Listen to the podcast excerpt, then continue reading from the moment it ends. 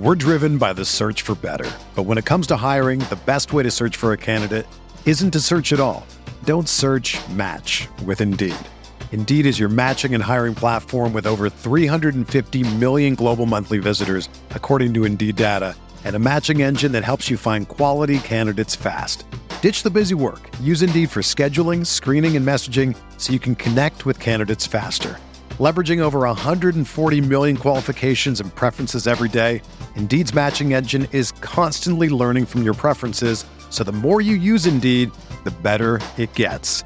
Join more than 3.5 million businesses worldwide that use Indeed to hire great talent fast. And listeners of this show will get a $75 sponsored job credit to get your jobs more visibility at Indeed.com/Blue Wire. Just go to Indeed.com/Blue Wire right now and support our show by saying that you heard about Indeed on this podcast. That's Indeed.com/Blue Wire. Terms and conditions apply. Need to hire? You need Indeed. This podcast episode is brought to you by Coors Light. These days, everything is go, go, go. It's nonstop hustle all the time. Work, friends, family expect you to be on 24/7. Well, sometimes you just need to reach for a Coors Light because it's made to chill. Coors Light is cold lagered, cold filtered, and cold packaged.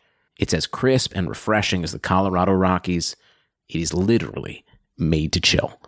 Coors Light is the one I choose when I need to unwind. So when you want to hit reset, reach for the beer that's made to chill.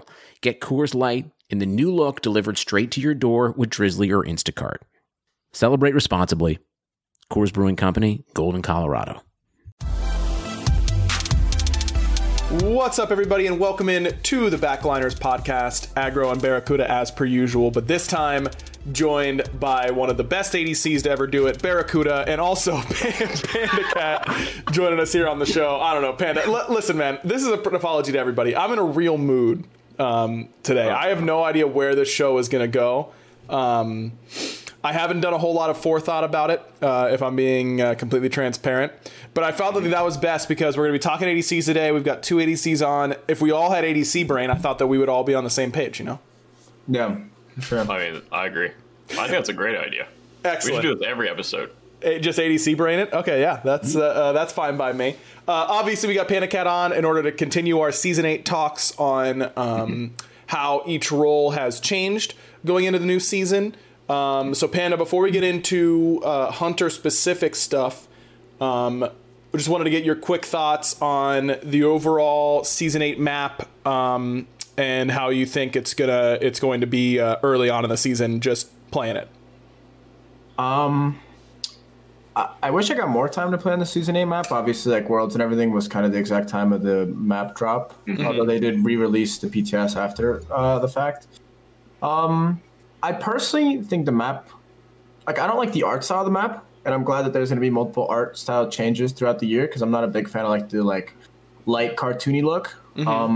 In terms of how the map actually played, it felt a lot better. I think there's more paths, more things that you have to kind of look out for, especially in dueling. There's 4 places where you can get ganked from now, so that's nice. Yeah, The scorpions are a cool little mini game that you can play with when you want to do buffs because you want them buffed and whatnot, and I like the arrows, a cool thing in general. So yeah, I think the map's headed in the right direction. I'm a little disappointed there's not a way to refresh totems if you have pressure.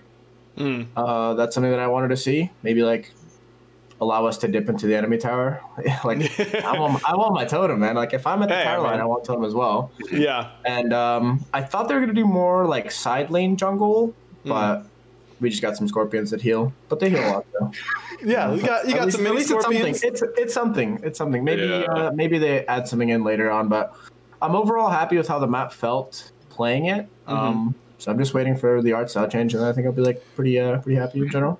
The big scorpions, I think, are something that I'm not seeing a whole lot of talk so far about. For both of you guys, how much do you expect fighting over big scorpions to be a thing whenever it's time for competitive play?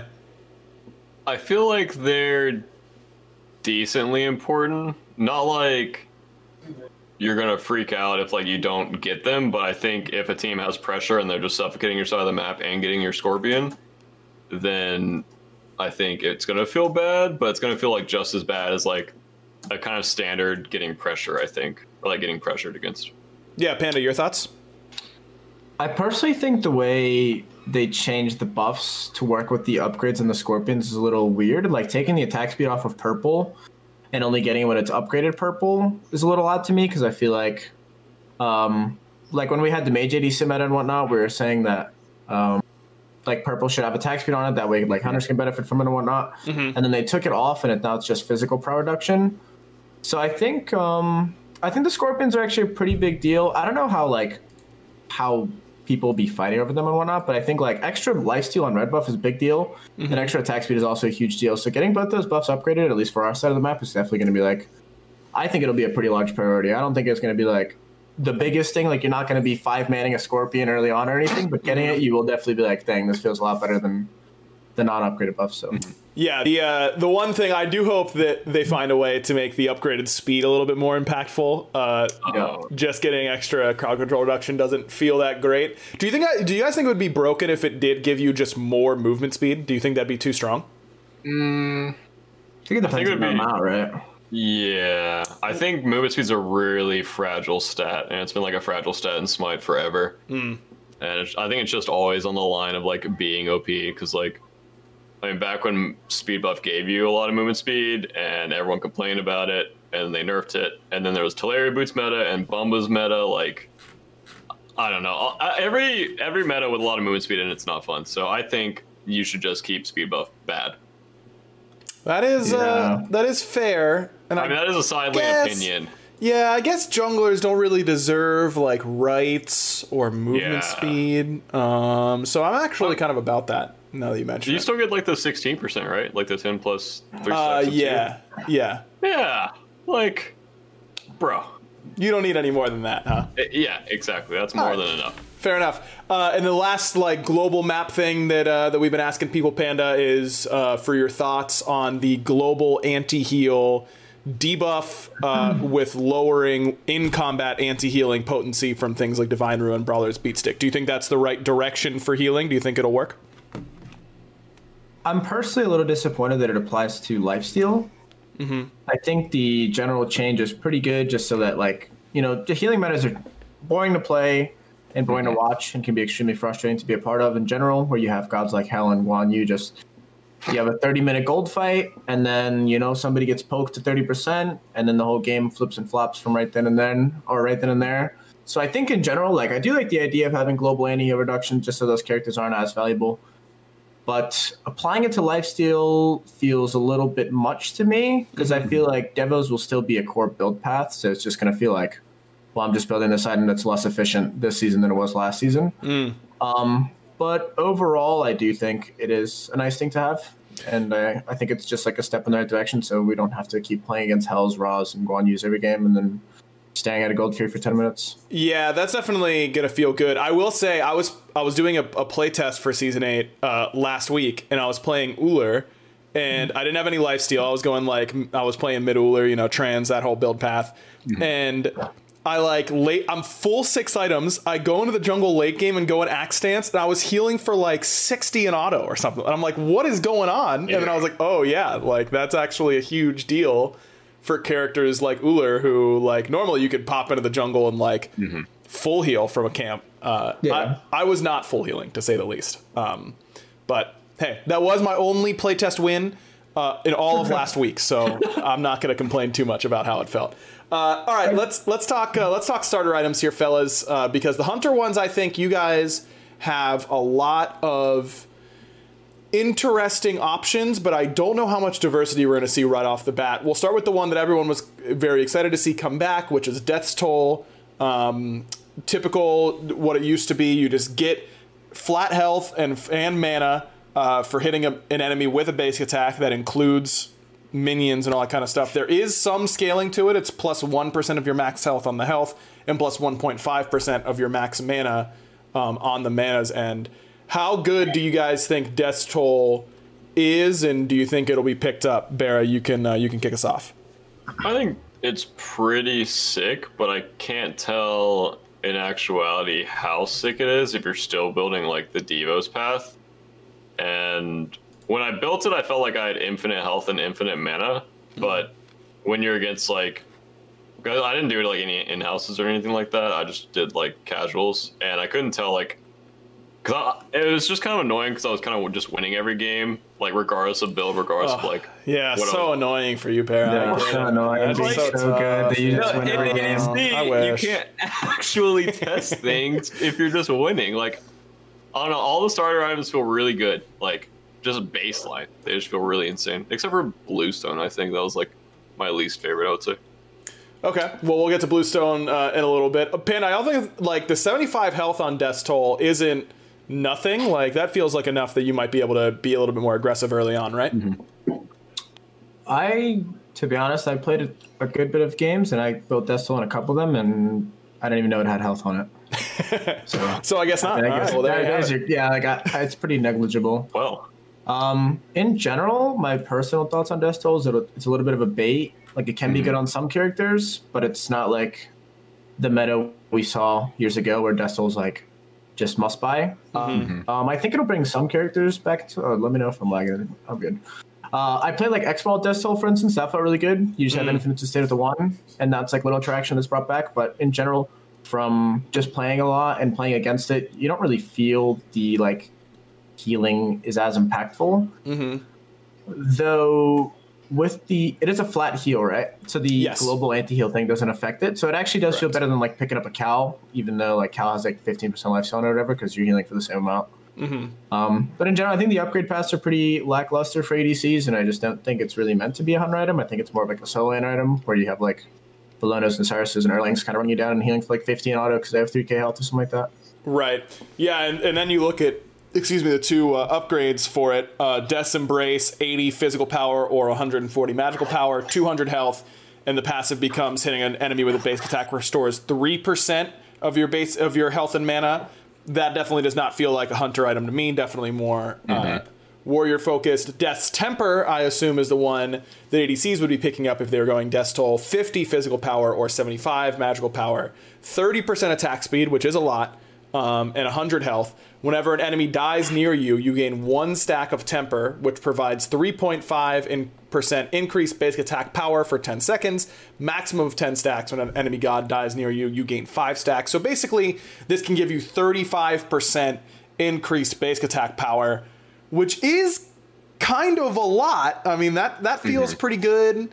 You get 30% attack speed from it. Does this is this something that you would rather have than your traditional sixth item in your builds? Do you think that Death's Temper is good enough to compete? I felt that it kind of felt weird because the stat. I think it was banned on BTS, no? I heard it was. I heard it was, but I'm not sure. I'm pretty sure it was bugged the entire time PTS was live, so I didn't even get to test it. Like, right, so bugged as in like not working at all. I don't think I don't know exactly what the bug was, but every time people are saying don't go it, it's bugged. It's not working as intended. Nobody was like, oh, it gives you 5 stacks instead of 10. They were just like, yeah, don't go that item. It's not working. And I was like, okay. Well, just on a base level, yeah. Go ahead, Barra. I think it's really good for sieging, but really awkward on fire giant fights. Like, I feel like you're not ever going to get much value out of like objective fights and fighting around those areas. But I mean. We're driven by the search for better. But when it comes to hiring, the best way to search for a candidate isn't to search at all. Don't search, match with Indeed. Indeed is your matching and hiring platform with over 350 million global monthly visitors, according to Indeed data, and a matching engine that helps you find quality candidates fast. Ditch the busy work. Use Indeed for scheduling, screening, and messaging so you can connect with candidates faster. Leveraging over 140 million qualifications and preferences every day, Indeed's matching engine is constantly learning from your preferences. So the more you use Indeed, the better it gets. Join more than 3.5 million businesses worldwide that use Indeed to hire great talent fast. And listeners of this show will get a $75 sponsored job credit to get your jobs more visibility at Indeed.com/Blue Wire. Just go to Indeed.com/Blue Wire right now and support our show by saying that you heard about Indeed on this podcast. That's Indeed.com/Blue Wire. Terms and conditions apply. Need to hire? You need Indeed. I view it kind of the same way for, what's that magical defense item, move speed, attack speed? Energy of Talisman. Yeah. Talisman of Energy. I kind of view it like that. Or like... Yep. really good for sieging, but kind of weird in like other spots. Yeah, just having it for like 10 seconds is a long time. Feel like it could be good, but I wonder if this is better than like what six items are hunters normally building. Things like Odysseus Bow, if they aren't building it early in their builds, like Odie Bow just seems stronger than this, but I think Odie Bow's a broken item. Agreed. So maybe Death's Temper is good enough, but we'll have to wait and see if people can actually. Credit Karma has always been there to help you make better financial decisions, and now they want to help you even more. With the Credit Karma Money Spend account, you can be rewarded for good money habits. Credit Karma Money is a brand new checking account where you can win cash reimbursements for making purchases. Just pay with your debit card, and if you win, you'll be notified on the spot, and your Instant Karma cash will be added back to your spend account. Open your FDIC insured spend account for free. There's no minimum balance requirements, no overdraft fees, and free withdrawals from a network of over 50,000 ATMs. And when you make a purchase between June 8th and June 30th, you'll automatically be entered to win $1 million. Right now, visit creditkarma.com/winmoney to open your free account and start winning Instant Karma. Go to creditkarma.com/winmoney to sign up for free and start winning. That's creditkarma.com/winmoney. Instant Karma is sponsored by Credit Karma. No purchase necessary. Exclusions and terms apply. See rules. Banking services provided by MVB Bank Incorporated. Member FDIC. Maximum balance and transfer limits apply. We'll use it. Gilded Arrow is the next one on the list, and Gilded Arrow is kind of the one that everyone I saw building during the PTS. It gives you 15 basic attack damage, 50 health, 7 MP5, and then every 10 seconds a nearby enemy minion is marked. If you secure the killing blow on that minion, you gain 10 bonus gold and 20% attack speed and restore 20 mana. Something to reward last hitting a little bit more, which Smite doesn't often do. But I saw basically everybody going this starter item. Panda, do you feel like this is the best one out of the gates for most ADCs? Yeah, I personally think... the Gilded Arrow will probably be the one picked up most, just on like base level. Like, oh, you're picking. People are gonna be asking like, oh, I'm playing Apollo. Which one should I pick up? I'm probably gonna be like, just pick up the arrow. On like 9 out of 10 hunters, you'll probably just feel good with it. Mm-hmm. Not only do I think the item is good, I think the interaction with the item is actually like fun. Mm-hmm. Like, I think there's been games where I spent 30 minutes clearing minions the entire game and done 3,000 damage. So. At least now I could wait for some marks, get some last hits, and actually play like a little mini game in the lane. And I think the upgrades are really cool. I don't personally like the diamond arrow, but I think I like the diamond arrow. I don't like the one that gives you crit chance. And I think just having bonus gold and like playing that little mini game and getting rewarded for actually getting the last hits and kind of like pushing to get end game and whatnot is just like a cool concept. And I think it's a play style the ADCs were already playing, and I think it's just like. It's just going to, like, boost that playstyle a little bit more, so... Gilded Arrow is, like, the totem of Coup for solo laners, right? Like, something to do in your 1v1 lane when the enemy picks Jingwei and they're not going to fight you anyways. At least you've got something to focus on. I kind of related it to Teleria boots in Season 4, where I would just, like, pick AMC and then I'd just go honey people. It's just something to do that, like, it's rewarding enough if you do it, like, well, and it's actually just, like... Just something to keep your eyes on at all times rather than just like, oh, I'm just going to sit here and clear 6 creeps and then go to the jungle, make sure I don't die, and then clear 6 more creeps. So. Dude, do you remember with that Talaria boots where you used to get gold for hitting an enemy, how it worked with Scotty too, and you just like clicked on him? And Barrett, it's your fault that got changed by the way. I watched you get gold from every single person on the map before minions had even spawned. And I like clipped it and sent it to Ponpon, and I was like, "Yo, we got to get rid of this, bro." Well, like, it was you. It was me. I narked on people. Yeah. Oh, I'm sorry, man. That was so much fun. Anything that helps Scotty players, I can't leave in the game. You know, come on, man. I've got 2 Scotty players here on the show. Panicat's a Scotty abuser too. Mm-hmm. Not as much as John in the current day and age, but yeah, okay. I was in my time. P-Cat's the OG Midgardian. Did you build Wing too on Scotty, or was it just Midgardian?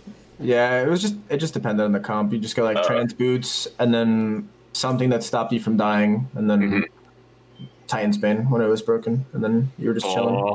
That build was so good. Okay, back to Gilded Arrow. Sorry. Yeah, I was getting nauseous. Yeah, please get away from it. Back when we were useful. Back when you could kill people with like 2 damage items. God. Oh, yeah, great times. Everyone loved that for sure. We did. I'm sure you did. Yeah. So Gilded Arrow, it feels like I definitely feel the basic attack boost over Death's Toll.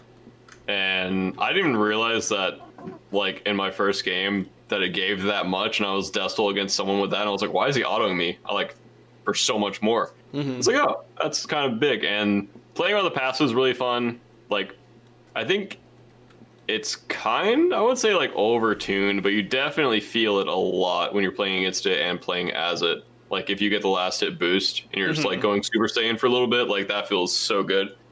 So I think I agree with PCAT, where I think that's just like the best start item that I've played with. Like, you just feel so much stronger.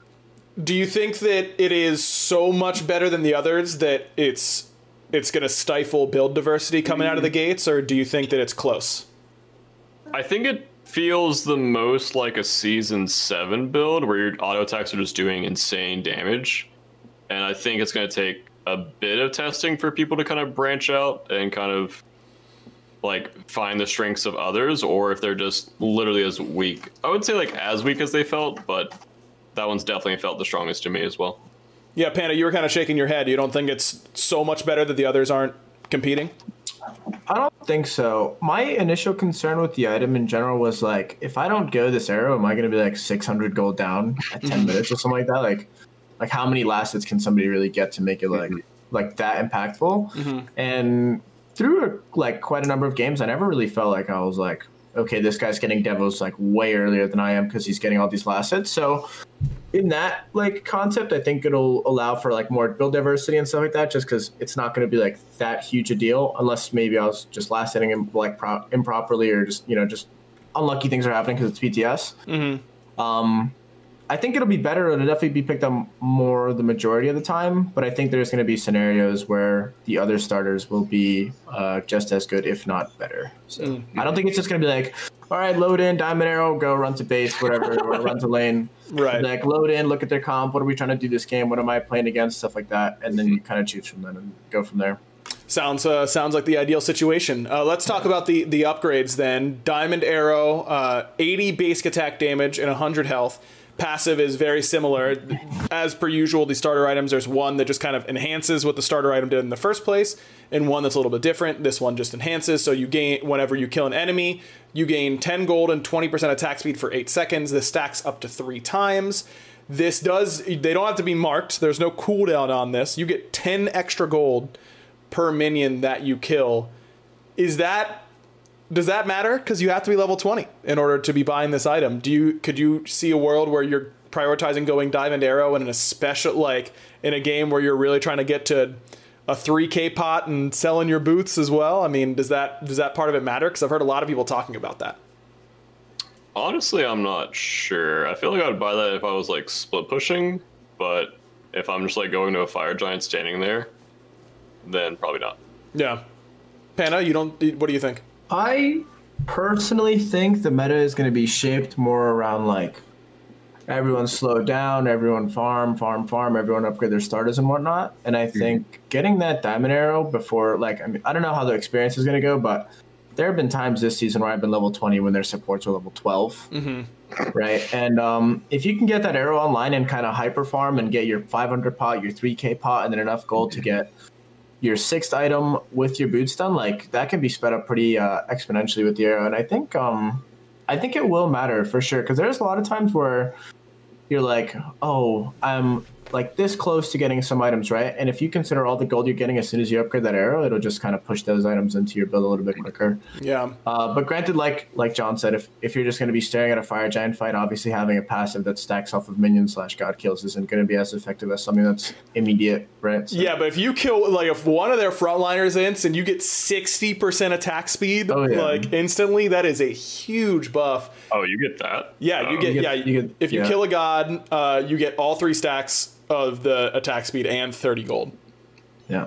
60% attack speed is kind of nutty. It is also worth noting, though, that like 80 80 basic attack damage is a lot of basic attack damage, but for gods like AMC or Uller, a little bit more ability-based hunters, not getting any actual physical power off of this item does hurt their scaling a little bit, but I don't know if it's enough to notice it, because then your autos are going to hit like a truck kind of either way. Go ahead. I agree, but I think with like gods like Uller and AMC, you can also argue that you can just go full power build now, and then you have 60% attack speed if you kill 3 creeps in a full power build. Yeah, that seems good to me. Yeah. So you have like 400 power, and you're also like 2.1 attack speed on gods that don't usually get that high with those builds, right? Like I did an Uller build, and I did like the whole trans mace like shebang, and I got to, I think it was over 2 point something attack speed with full power. So I'm autoing for like 465 or something like that at 2.1 attack speed. That's if I kill 3 creeps or 1 god. So I think, yeah, you can argue that it'll feel bad because it's not power, but it also allows you to go full power and then forget all the attack speed and then get it. If a fight breaks on, you get a pick, you're just going to feel insane. That certainly would feel really, really, really good. Though not going Bluestone on Uller like kind of inherently feels wrong to me because like it makes your combo feel so good. But Uller is like such instant pressure on the map already that you kind of don't need Bluestone to provide early pressure, and then having something like Diamond Arrow come in and give you late game potential, and your kit kind of already won you early game, it kind of makes that character a little bit more well-rounded and a little bit less all-in early, which could be cool for him for sure. And then there's Ornate Arrow as the other option. This one's only 60 basic attack damage, 150 health. All sources of gold gain are increased by 20%. For every 100 gold you have, gain 1% attack speed and 0.8% critical strike chance, up to a maximum of 25 stacks. That probably is going to end up being like 20% critical strike chance. So I'm not a math guy. That's just what I assume that number means. This kind of like gives you Fafnir passive in the late game, which means that your 3K pots both feel really good and really bad whenever you lose all these stats, but with a 20% increase on all gold gain, maybe it doesn't feel so bad. I built this on Apollo on like a full crit build, and it felt cute, but I couldn't actually tell like how effective it was because I didn't want to buy anything in the late game, which is just weird in itself. Like I didn't want to buy like wards or like 500 pots or like a 3K pot, because I was just like, I'm just hurting myself. Like this is just a weird trade-off, and I couldn't.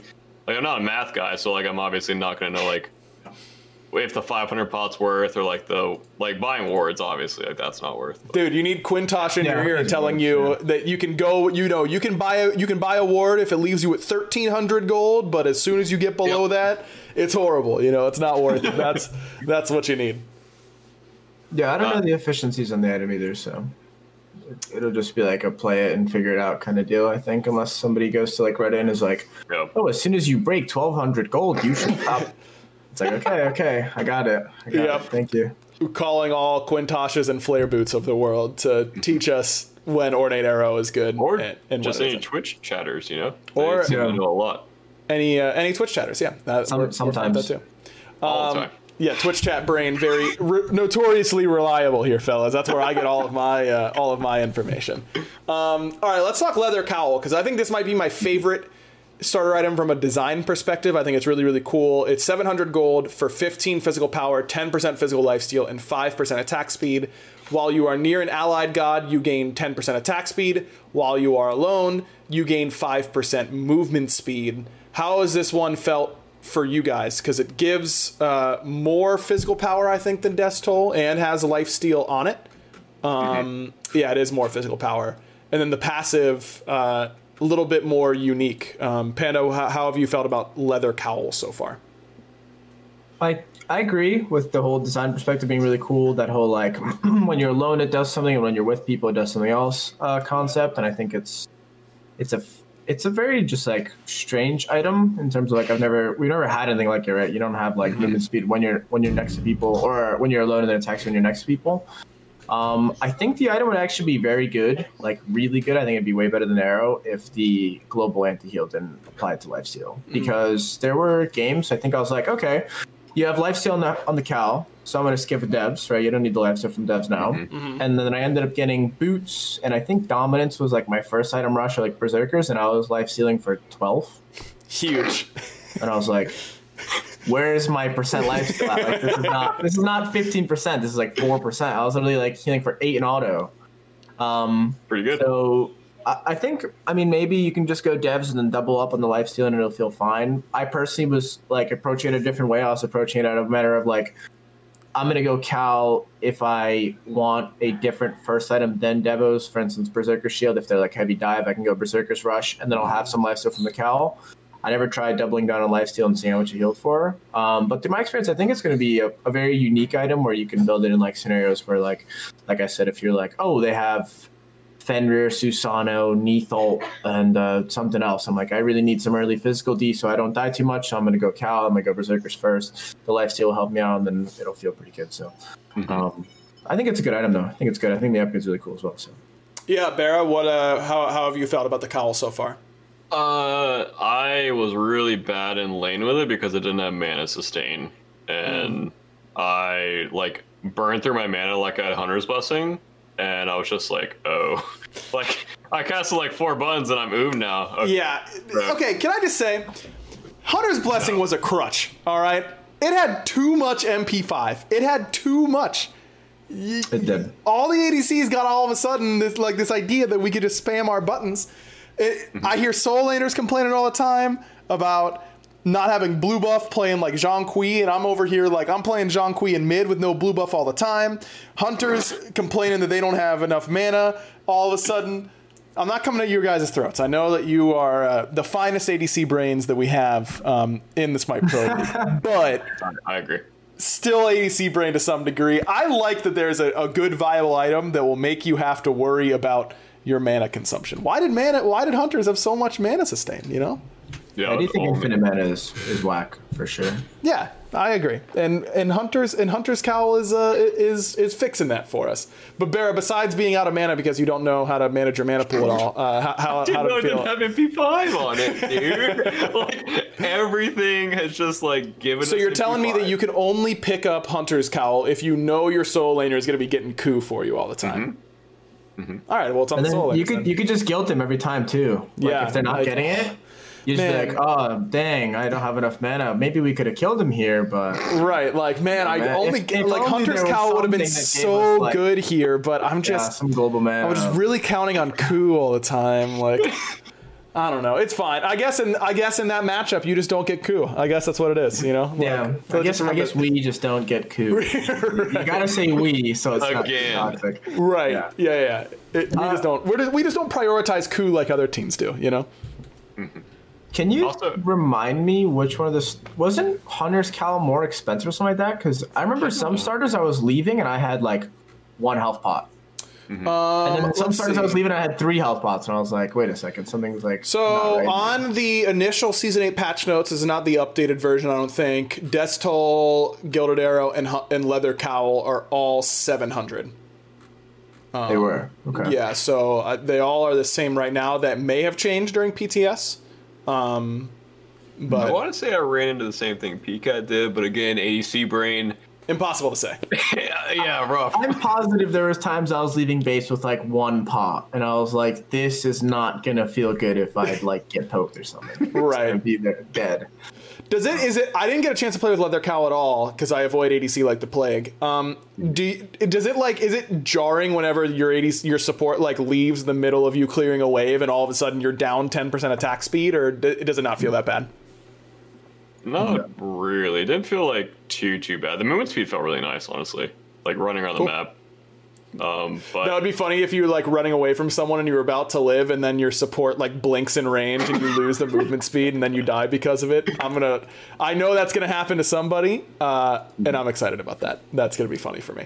All right, time for Hunter's Cowl because it is the upgraded version of the Leather Cowl. 60 physical power, 15% lifesteal, 20% attack speed. While you are near an allied god, you gain a 25% attack speed aura, so it's not just for you.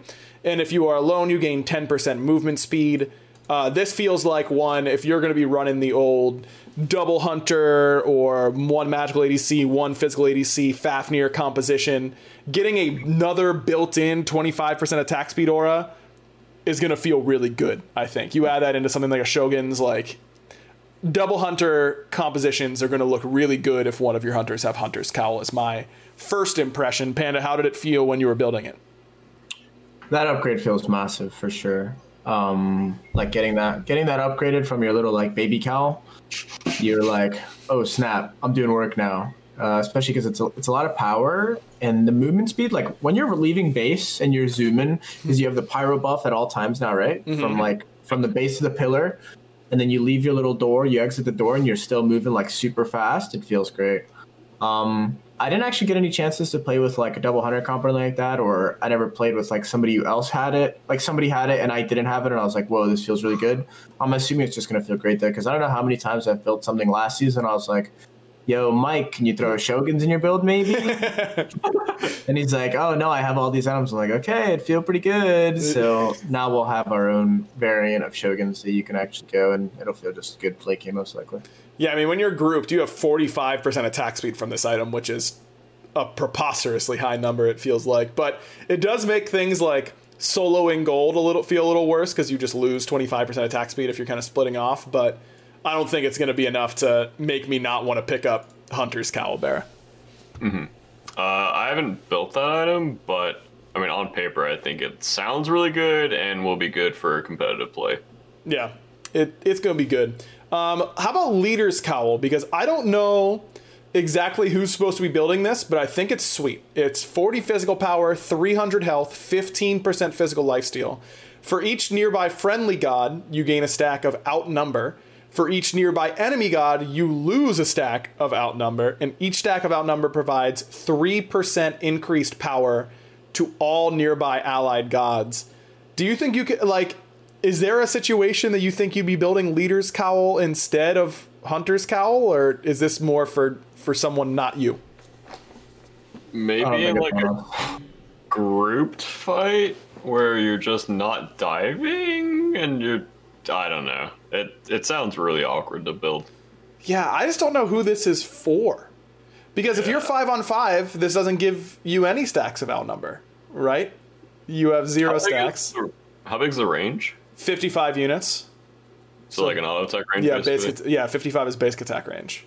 I guess, dude, I will say if someone like if someone trolls and like a soul laner blinks into your whole team, they're the only one around, you and your boys are getting 12% increased power, or I guess it'd be 9% because you can't have yourself. Do you count as a stack of outnumber? That's the question. Probably. I doubt it. Yeah, probably not. But so you and your boys all have like 10% extra power, basically. That's going to feel pretty good. But other than that, I don't know. I don't really know why I'd go this instead. Yeah, I was about to say, it might be too situational to say late game unless you're like playing with like a specific like objective burn strat, maybe. Yeah, could be. All right, let's talk about some of the other starter items that aren't specifically made for hunters, but can certainly be used by hunters. Bluestone. How do you guys feel about Bluestone Pendant? Are there any hunters that you would think Bluestone is better than going something like Gilded Arrow or the Leather Cowl? I played with it on Neath. I went the full power pin build, and I just wanted to like see how much damage like a late game Neath will do with new builds with new Bluestone. And you hit for like 1K with the one of the upgrades, like whatever. There's like percentage health one. Then it felt pretty good in lane, but I don't know if it'll like run the lane, but I think it's decent. I mean, AMC with Bluestone was once upon a time pretty hard to push out. Panda, how about your thoughts on Bluestone? I think I only got like a single game with it on Uller, just because like that was like the go-to god. Like, oh, Bluestone's back as Uller OP again, and I want to say it. Probably, I think it felt fine when I played with it, but I don't think it's going to be as hype as we remember it being once upon a time. Yeah, I think through like some testing and whatnot, we might see it built on gods like AMC and gods like Uller. But it kind of feels like the characters that are going to be building it. If they were, the characters that would be building are going to have pressure by default, like Uller and AMC. So it's like, why don't I just get a better start item like the arrow or something like that? And yeah, just have pressure no matter what. It might be worth, I don't know, maybe people will buy it and then sell it. Instead of upgrading it, they'll just sell it. Like, oh, it's done its job. Let's get rid of it now. Let's just go like another item, Heartseeker or something, for instance. So. Yeah, I think that could work. And then there's the two upgrades for Bluestone. The one that Barrett was talking about, where you just deal 25 plus 7.5% of their current health over 2 seconds, max 2 stacks as per usual. Then there's the one that I think that is more geared towards ADCs, which is Corrupted Bluestone, which is then a red stone in the icon. So that one always throws me for a loop. But enemies hit by your damaging abilities take an additional 75 damage over 5 seconds and reduced enemy attack speed by 10%, max 2 stacks. For every enemy afflicted, you gain 15% attack speed up to a maximum of 5 enemies. So you could be hitting a fatty Medusa ult and getting a lot of attack speed from something like this. Or AMC, Honey, spreading through the team fight would give you an insane amount of attack speed. But is that good enough? Like, what do you think that just on paper, this item, do you think it could compete with some of the other ones we've talked about? I haven't built it, but it sounds fun to test out late game. Not sure about actual viability, but I mean, if Peacock is autoing for 400 late game and you can build like a build that's full power pin plus get a lot of attack speed, that would probably feel pretty good. Same with like the full power pin, then you throw like an oboe in there. People were doing that like last year and year before. So I think any build like that's always scary for like the pressure, like AMC Ullers. But as far as like actual viability, not sure, but I think it'd be fun. Yeah, I personally didn't get to test that variant out at all. Like I said, I only played like one game, and I think the game ended before I hit 20, or maybe I just went the wrong one without reading it. I think it'll be interesting. Sorry, my camera here. No, you're good. There you go. There it is. I think it'll be interesting because we brought it up before. In games where it's stalemated, it's obviously going to be too hard to tell from level one. Like, you're not building a starter because we're going to be like, oh, at 30 minutes, we're going to do the fire giant dance, right? But if there was some way to kind of predict that, maybe if you just like look at team comps and you were to assume games would kind of go that way, it sounds better than having like a diamond arrow or a Death's Toll where you need kills / minion kills to actually be effective, right? For instance, if you're AMC and you're just dropping honey and gaining 45% attack speed just by default because people are walking at you, it's better than like, oh, well, I would be more useful in a lane than here. So maybe it'll be useful then. That does sound pretty good, though, on paper, just getting all that attack speed. I think like gods like AMC will probably be able to use it the best. Other than that, you're not going to be getting like 5 stacks. Unless people are stacking up, you're not going to be really getting 5 stacks right on any character realistically. Right. Or any ADC realistically. Like, you're not going to get a three-man Uller 3 and then a 2-man Uller 1 or something like that. Hey, I mean, it's possible, but that time you're probably just winning the fight anyways if you're hitting all 5 people with their. Yeah, I would hope. I would certainly hope so. Your team's dropping the ball if you aren't. The other one I saw a lot of, Mannequin Scepter. This is 750 gold, 10 basic attack damage, 15 physical protection, and 3 flat damage reduction. Enemies hit by your basic attacks are burned, taking 20 physical damage over 2 seconds, and have their attack speed reduced by 7%. Jungle monsters take 2.5 times the amount of damage. This can let you invade pretty well. It's kind of thought of as the most aggressive option that you can go for right now in any of the lanes. Have you guys tested any Mannequin Scepter in the duo lane, Panda? I did. Oh, I tested it on... You're good. I tested it on Izzy because people are like, go to Zanami, her auto attacks are going to burn, she's going to be more useful. And then I was autoing people and my Mannequin Scepter is proccing for 4. Yeah. I'm like, yeah, this feels crazy. I'm ordering for 56 instead of 52. Yeah. It did feel good when you walk into the jungle, especially if you're like a low clearing character who doesn't have abilities like Rama or somebody like that who just has autos to rely on. Proccing the camps for like an extra 40 or whatever per second is obviously really nice. In general, it just seems more of like a solo lane boxing item to me than like an ADC boxing item, just because like flat damage reduction is obviously really nice for solo laners. And just that minus attack speed for the person who's not going to Mannequin, you're obviously going to feel it pretty hard if you're boxing into it. But I just don't know if you're going to get much value out of the passive in duo, especially because nobody fights anyway. So everyone's running all the time. Barry, you said whenever I asked Panda and you started talking inexplicably, it sounded like you said that you did not get a chance to test this at all. I don't remember talking. during that question? Oh, well, it happened. You can watch the VOD back. It's fine. That's weird. No, I've not played with it, and I've barely played against it, so I have, like, barely any experience with it. Fair enough. The one upgrade that I think that hunters would go if they are going mannequin is the mannequin mace, which is 50 basic attack damage, 100 health, 30 physical prot, and 8 flat damage reduction. Enemies hit by your basic attacks are burned, taking 60 physical damage over 2 seconds, and have their attack speed slowed by 10%. This can stack up to 4 times. Jungle monsters and bosses take quadruple damage. This might be, like, actually kind of nuts for burning objectives, I feel like. Mm-hmm. I mean, taking 60 times 4 damage and just slamming on a fire giant, like, I feel like that could be kind of good. That is a lot of damage.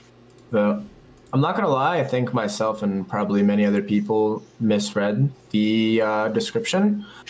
For some reason, I kind of thought I was just going to be doing quadruple damage to objectives. No. Like, not the mannequin proc. I thought instead of hitting for 200, I'd be autoing things for 800.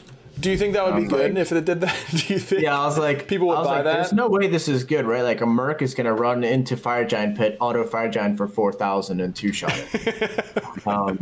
But, say, like, you and a lot of people, is that, like, only ADC players? Or... No, I think I heard people saying, like, surely this is going to be broken. Like, for instance, mercs. Like, I heard, I think it was, like, Ben talking. He was like, I'm going to go merc. Wow, I'm going to go crit. Bro. I'm going to build Mannequin Scepter. And then I'm going to auto Fire Giant for 4K. And I was like, dude, that is broken. For sure, don't. Like, hopefully that's not how that works. Throwing your teammate under the bus, man. I'm sure there's some other people who read that and they're like, quadruple damage. Like, okay, I'm going to be smacking this thing. Yep. I mean, you will be smacking even with only quadruple damage from the mannequin proc. I mean, that's still like it's a still solid. It's like an extra auto, right? Every single time. Auto. Yeah, absolutely. It seems good, but does that seem like you don't get attack speed from it? Maybe on hunters that don't need the attack speed as much. Someone like a Rom, who has a pretty strong attack speed steroid already. Maybe you could use this and be a little bit more objective minded. Mm-hmm. Possible. I'd say this is like the third objective oriented one we talked about. Yeah. So maybe there's a objective meta coming. We'll see. Yep. We shall see indeed. Okay, let's talk about one of the new items. There aren't too many new non-starter items, but Hunter's got one called Dominance. It builds from Charged Morningstar, which is the same place you can build Transcendence and Heartseeker. It's 2,500 gold, 55 physical power, 200 mana, 20 MP5, 10% physical penetration. Your basic attacks benefit from an additional 10% physical penetration. How do you think this changes how ADCs build? Because Atalanta's Bow also lost 10% physical penetration, and Executioner gained an extra stack on the maximum end. What do you guys feel about Dominance? It felt weird to fit in my build sometimes, and I didn't know exactly where to get it and when to get it, and because sometimes I felt like I was like lacking attack speed because it feels like a Titan's Bane for auto attackers kind of, and I don't know, it felt weird to like build, and I don't know exactly what build path you would go with it. I don't know. It's just a weirdly sad item. I think it's good, but I'm not sure exactly where or when to build it. I'm kind of on the other side of the spectrum. I kind of think it's a must build, every build. Mm-hmm. I'm not kidding. I think all the starters have so much like extra attack speed randomly put on them that you just have enough. Like for instance, if you go arrow, you can go Devo's Boots Dominance with arrow, and when you get those last hits, you're really feeling like way better than you imagine. I think the biggest deal is that Atalanta's is kind of gone for good. Like last season, I know myself and a lot of other people are like, you get to that fifth item, and you're like, well, I can go Atalanta's here, or I can go Fail Not, or Berserkers, or this, or that, and you just kind of like really want one of the other items. We're like, oh, I really need the pen. And I think it's very interesting that it goes over your pen cap. So if you're able to fit 30% extra pen with that item, you'd actually have 50% pen on your auto attacks, which is kind of a huge deal. Yeah, you're gonna like one-shot attacks. Yeah, you'll be hitting for like 400 on people who have like 250 pro. They're just gonna be so confused and be like, why are you hitting me this hard? Yep. I currently think the build path will be Devo's Boots, Xe Dominance, Berserkers. Cyclone and I talked about it, and obviously it's not meta or anything, but it's what I think is going to happen. Mm-hmm. But I'm still looking for ways to put like Kins in the build path, Oboe in the build path, different things, because it does feel a little bad. Oboe I think is like the strongest ADC item in the game, and I can't even put it in a five slot build paths right now just because there's so many items that I feel like are core with the starters being the way they are. So all in all, I think Dominance will probably be built every single game once people figure out like item spikes and whatnot and build path spikes and things like that. You really think Xe is that important to fit it in third, just gaining that extra stack? I mean, obviously it gives you another 7% penetration for your team. Well, I guess is it armor reduction still, or does it count as? I think it's armor reduction. Shred, yeah. Yeah. It really didn't get built at all, except for Sino in the jungle on like Osiris and Erlong Shen and that kind of stuff. You think the one stack goes from we don't see it from ADCs really at all to a must buy? I just think it's so cheap. Mm-hmm. Like the power spikes are insane. From how much is it? 2,200. I'd say the same. Yeah. Okay. It does feel a little whack when you just need to auto a lot to get it like online. But I feel like you'll probably be autoing people for four or more autos, like majority of the time in team fights, unless you're going crit. Mm-hmm. But yeah, I think it's just such a cheap and effective item, and that extra stack does kind of boost it up from like, when am I going to build it, to like, okay, maybe I should just build it, especially because Atalanta's isn't like really going to be built anymore. So that third item slot really frees up. Yeah, Atalanta's goes down to 2,200 as well, so also pretty cheap. But only having 10% pen does feel like a pretty big deal to me. I'm kind of more in Panda's camp that I feel like Dominance is more likely to be built often than not often. But I also kind of agree with what you were saying, Bear, that it's hard to find the right point. And especially like if you're going crit build these days, where do you want to be in that? I mean, Deathbringer got a buff, Rage got a buff. Wind Demon got buffed. Poison Star got a shift, losing 5% of the slow, but also going down in 200 gold. God, all ADC items are so cheap, man. Like, they're all cheap and good. Yeah, what? Boy, a good spot to be in, huh, fellas? Yeah, I'm just, like, confused, because every build I built felt, like, kind of the same. Or, like, didn't feel, like, much better than the others. And like I think my biggest like hold up was a lot, or I guess like all the starter items don't have pin on them. So it's weird to like get to six items and be like, okay, where's my penetration coming from if I'm building like attack speed and crit?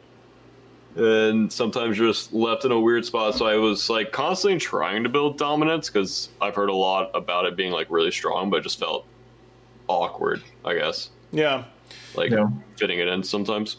Yeah, I think a lot of different roles are going to have. I think this is the first time we've had a new map in a long time now, and so I think people kind of forget how hard it is to find what your roles, power spikes are supposed to be, and how it's going to really work out on a new map, especially a new map that has this much farm on it. Yep. Do you guys feel like ADCs going into Season 8 are going to be stronger than Season 7, weaker, about the same? How do you feel about the general strength of the class going into Season 8? I would say it depends on the pressure ADCs and the pressure supports that you can run, or like Pika was saying earlier, if it's just one of the farming metas where you're just kind of over there trying to hit which one you're trying to get your spike, so then you can come over and do objectives. And it depends on how much pressure matters, which literally just going through this many years of Smite, like the pressure just like goes up, you go to like max pressure, and then it's like, okay, what can we get away with against the max pressure, and then just goes back down, and then it comes back up. So I think we'll be going through that this year, people playing like, I would say like Ymir, Uller in duo lane, trying to like slam jam and just run at your buffs the whole time and seeing how much action you can actually have over there safely. Yeah, I think it just depends on how effective pressure is through the dual lane. Panda, your thoughts? I agree with pretty much everything John said. I do think it's a little interesting that they put the Invader's Curse on purple buff now.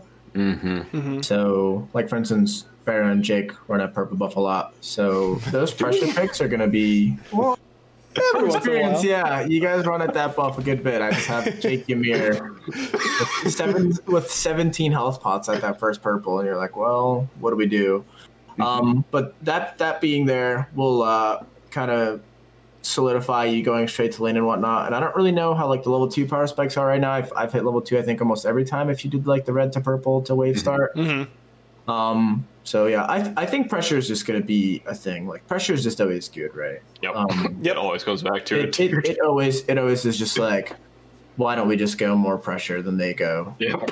Just put them in their tower line and just like steal stuff. But no, I don't really know how strong we'll be throughout the early game. I think losing Hunter's Blessing is actually a big deal. I think it was like one of the biggest items that even made ADCs like really strong from those like 1 through 10. Mm-hmm. But I feel like around that third item slot, you'll be feeling like pretty good, especially if you're ahead.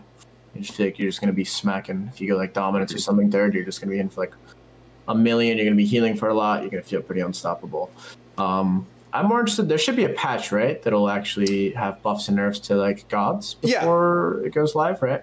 So yeah, I'm just hoping they like nerf Cupid and stuff so that the meta kind of like really opens up and you can literally play whatever you want, like whenever you want, and however you want to do it. And that'll like, I feel like that'll be the most rewarding meta for like high god pool players and players that are willing to kind of go outside of the comfort zone and try different strategies with different characters. So yeah, I think just waiting on that. I don't think 8.1 will have additional buffs and nerfs since the PTS cycle, whatever changes they made there. But usually how it works is like meta gods get nerfed more in the second patch of the year, like 8.2 in this instance, than an 8.1, because 8.1 has so much implementation and that kind of stuff.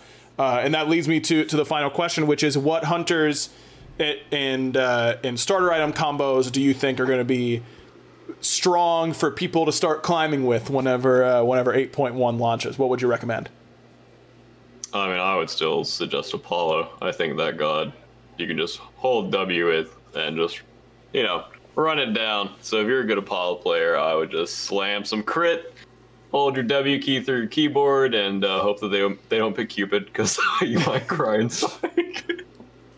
I think it's going to be Cupid still, man. Yeah. Until that guy gets nerfed, like, he is so hard to play against. He literally counters, like, literally every single ADC matchup. Yeah. You pressure, you heal through everything. You have passive attack speed. You can go whatever build you want on him. Like, until that god's just removed from the meta somehow, I feel like if you're a low-level player or a mid-level player or even a high-level player, and you're like, oh, rank's coming out today, what ADC do I pick? Pick Cupid and just run it down. Also, if you need to learn how to play Cupid, just press 4 on cooldown. It's not hard. Literally just 4, you're like, yo, their ADC's ult's down, and I'm still way more useful, so let's get on in there. So I think Cupid until he gets nerfed. Kind of wild that, like, a year ago, Cupid was, like, playing Cupid was like a meme in the pro league, and then, I mean, he got a lot of very strong buffs, no doubt. Yeah. He got a lot of really, really strong buffs, but he went from next to no play to like the best ADC all year pretty quickly. Rom was kind of the same way. Rom, like, before last year, hadn't seen play in a while, I felt like.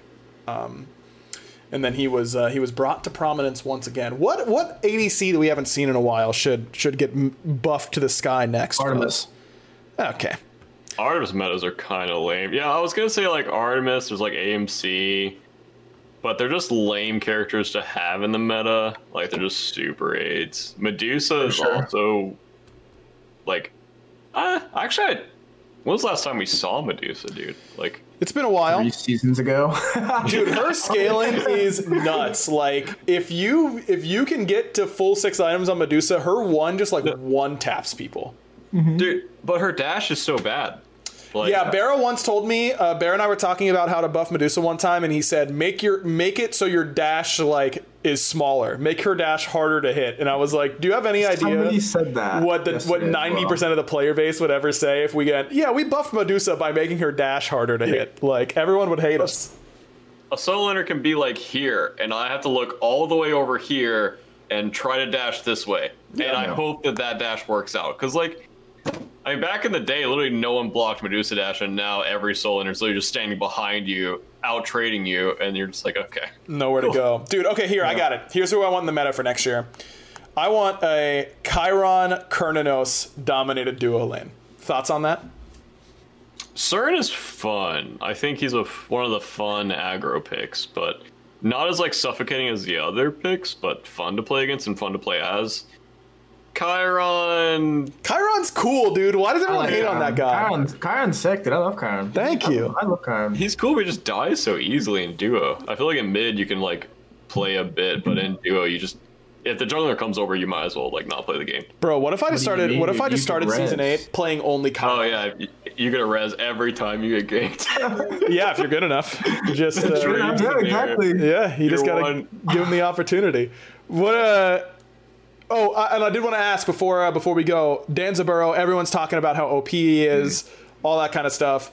I don't see it. I think he's obviously good, but I just think that he is, if I'm playing jungle and the enemy ADC locks in Danzaburo, that is literally the easiest gank every single time.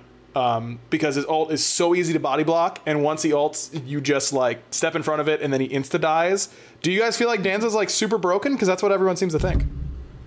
I think he's good against the casual player base, and I think he's one of those characters that feels really suffocating for casual players to play against. I think he's also very good from ahead, but if he ever gets behind and he, like you said, just like starts getting spam ganked, then it feels really bad.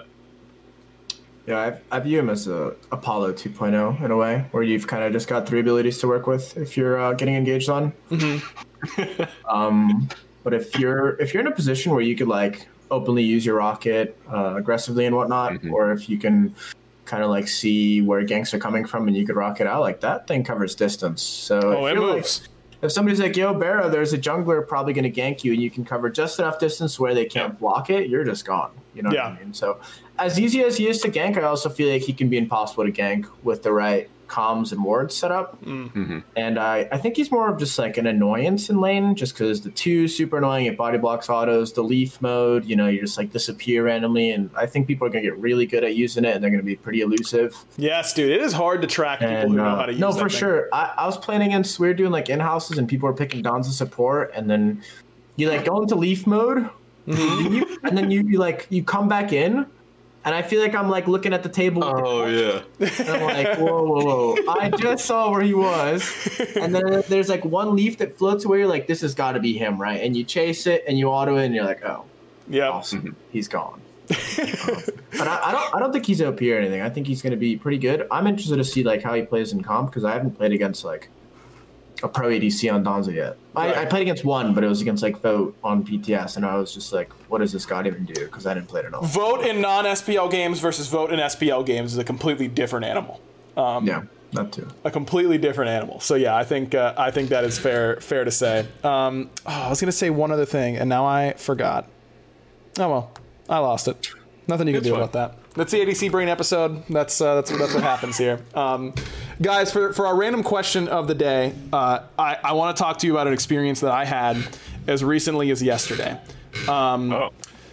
It is it's my birthday weekend this weekend. Thanks everybody who sent me happy birthday things and all that kind of stuff. And last night I got some food with my wife and with PBM, and we got some takeout, and it was from one of my favorite restaurants, and I had so much food. I will admit that I was, doing a little bit of celebrating, so I was ready to eat, and I ate so much food that I literally thought I was gonna just explode. I've never been this full in my whole life, but it was worth it. But it was to describe how full I was. I woke up in the middle of the night last night, and I literally laid in my bed, and I thought, is the first thing I'm gonna do as a 29-year-old, go and throw up from being too full? Is that what I'm going to have to do? Is my first thing? Have you guys ever had that experience? Remember the most full, for context, I had, I split some wings with Mike, and then I got it was chicken fried chicken is what it's called, but 2 gigantic fried chicken breasts with mashed potatoes and green beans. I had a couple beers alongside it. And then we immediately went and got ice cream right afterwards. And I knew the ice cream was a mistake, fellas, but I was not going to be saying no to that ice cream. And I slammed a big thing of ice cream as well. And I thought that might be the end of me. I had no idea what to do at that point. Have you guys ever been in that situation that I was? I mean, I guess I feel like it happens more often when you drink too much, not even like alcohol, like where you like drink too much water. Yeah. And then you'll kind of fill up like that and you're like, whoa, like. Let's say I was hydrated. Yeah, I was hydrated. That's the word I'll use to describe myself. In terms of like overeating, there's definitely been times where you're like, oh, I'm so hungry. You eat all your food and you're like, okay, that was a mistake. I don't think it happens that often though. I don't know. This definitely does. This was the next level, man. This was the next level. I've never been to this level before. Barra, have you been to that level before? I don't think so. I feel like the only times I felt sick are from sweets and alcohol. And I don't think I've ever felt like throw up-y from just eating a lot. Like, back in the day, we would like go to Little Caesars and we would just eat a whole pizza after cross country. And even then, like, we didn't feel like we were gonna throw up. But I mean, even at like Thanksgiving and Christmas and all that, I don't think I've ever felt like I'm gonna, like, I've never felt throw up-y. I felt like I'm gonna die if I eat any more. But not like, okay, I gotta be right back. Like, yeah, I was gonna like wake up and get like brunch today with my wife, and I woke up and I was like, I can't eat, dude. I can't do it. Oh. It wasn't until like 3 p.m. that I was able to think about food without wanting to die on the inside. Thanksgiving's a good shout. Thanksgiving, I've definitely felt almost as full. But you gotta watch out for that. Barry? Luggage in chat. I felt that way after eating a ton of meat. Oh, yeah, the meat sweats are a thing, baby. Bro, God. I took Destiny out for a birthday dinner and went to a barbecue place for lunch, and I had a giant, like, you know, those massive barbecue platters. Yep. And then for dinner, we went to a Brazilian steakhouse where you have, like, a green and a red card, and green means you get meat, and red means no more meat. Uh-huh. And, I ate a lot of meat, my guy. Yep. And I was like, I literally had to go to the car and lay down because I thought I was going to throw up and just die. Yep. And that, yeah. Dude, okay, so whenever the world opens back up, Barra, there is a Korean barbecue place. I know you and I have had Korean barbecue before, but there is the next level of Korean barbecue that we were going to before the pandemic. And I have never walked away from that place without having the meat sweats. And I hope I never do. It's unreal. Panda, you're welcome to come along as well. Of course, we're gonna slam some Korean barbecue, dude. That's the kind of stuff I miss, man. That's the kind of stuff I miss. For sure. You know, just being able to go out. For sure. All right, I'm in my feelings here at the end of the podcast. That's just the way it goes, I suppose. Panda, thanks so much for coming on, man. Appreciate it. Make sure you guys are checking out Panda's stream whenever season 8 goes live, especially because that's the man who's going to be hitting the late night queues. Barra's going to be hitting the early morning queues, and I'm going to be in the baby queues, and that's how it's going. Make sure you're giving us a rating on Spotify and all that kind of stuff. Checking out the other prediction esports shows; they all have a bunch of great stuff. And we'll see you next time here on the Backliners. Barra, don't choke this time. Barra! Why would you say that? You just weren't supposed to live. That's like, I could have said anything to you in that moment, man. You were supposed to be so locked in that you were just going to hit it. I know. Well, that you clearly weren't. All right. Give us a rating, and we'll see you next time here on the Backliners. Bye. Nice, man. Really great work. Thank you. That was actually a good one.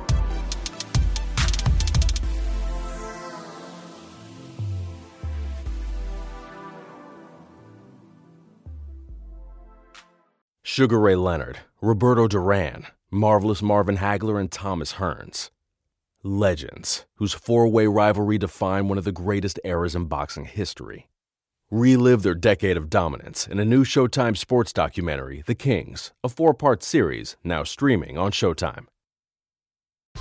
Whether you're a world-class athlete or a podcaster like me, we all understand the importance of mental and physical well-being and proper recovery for top-notch performance.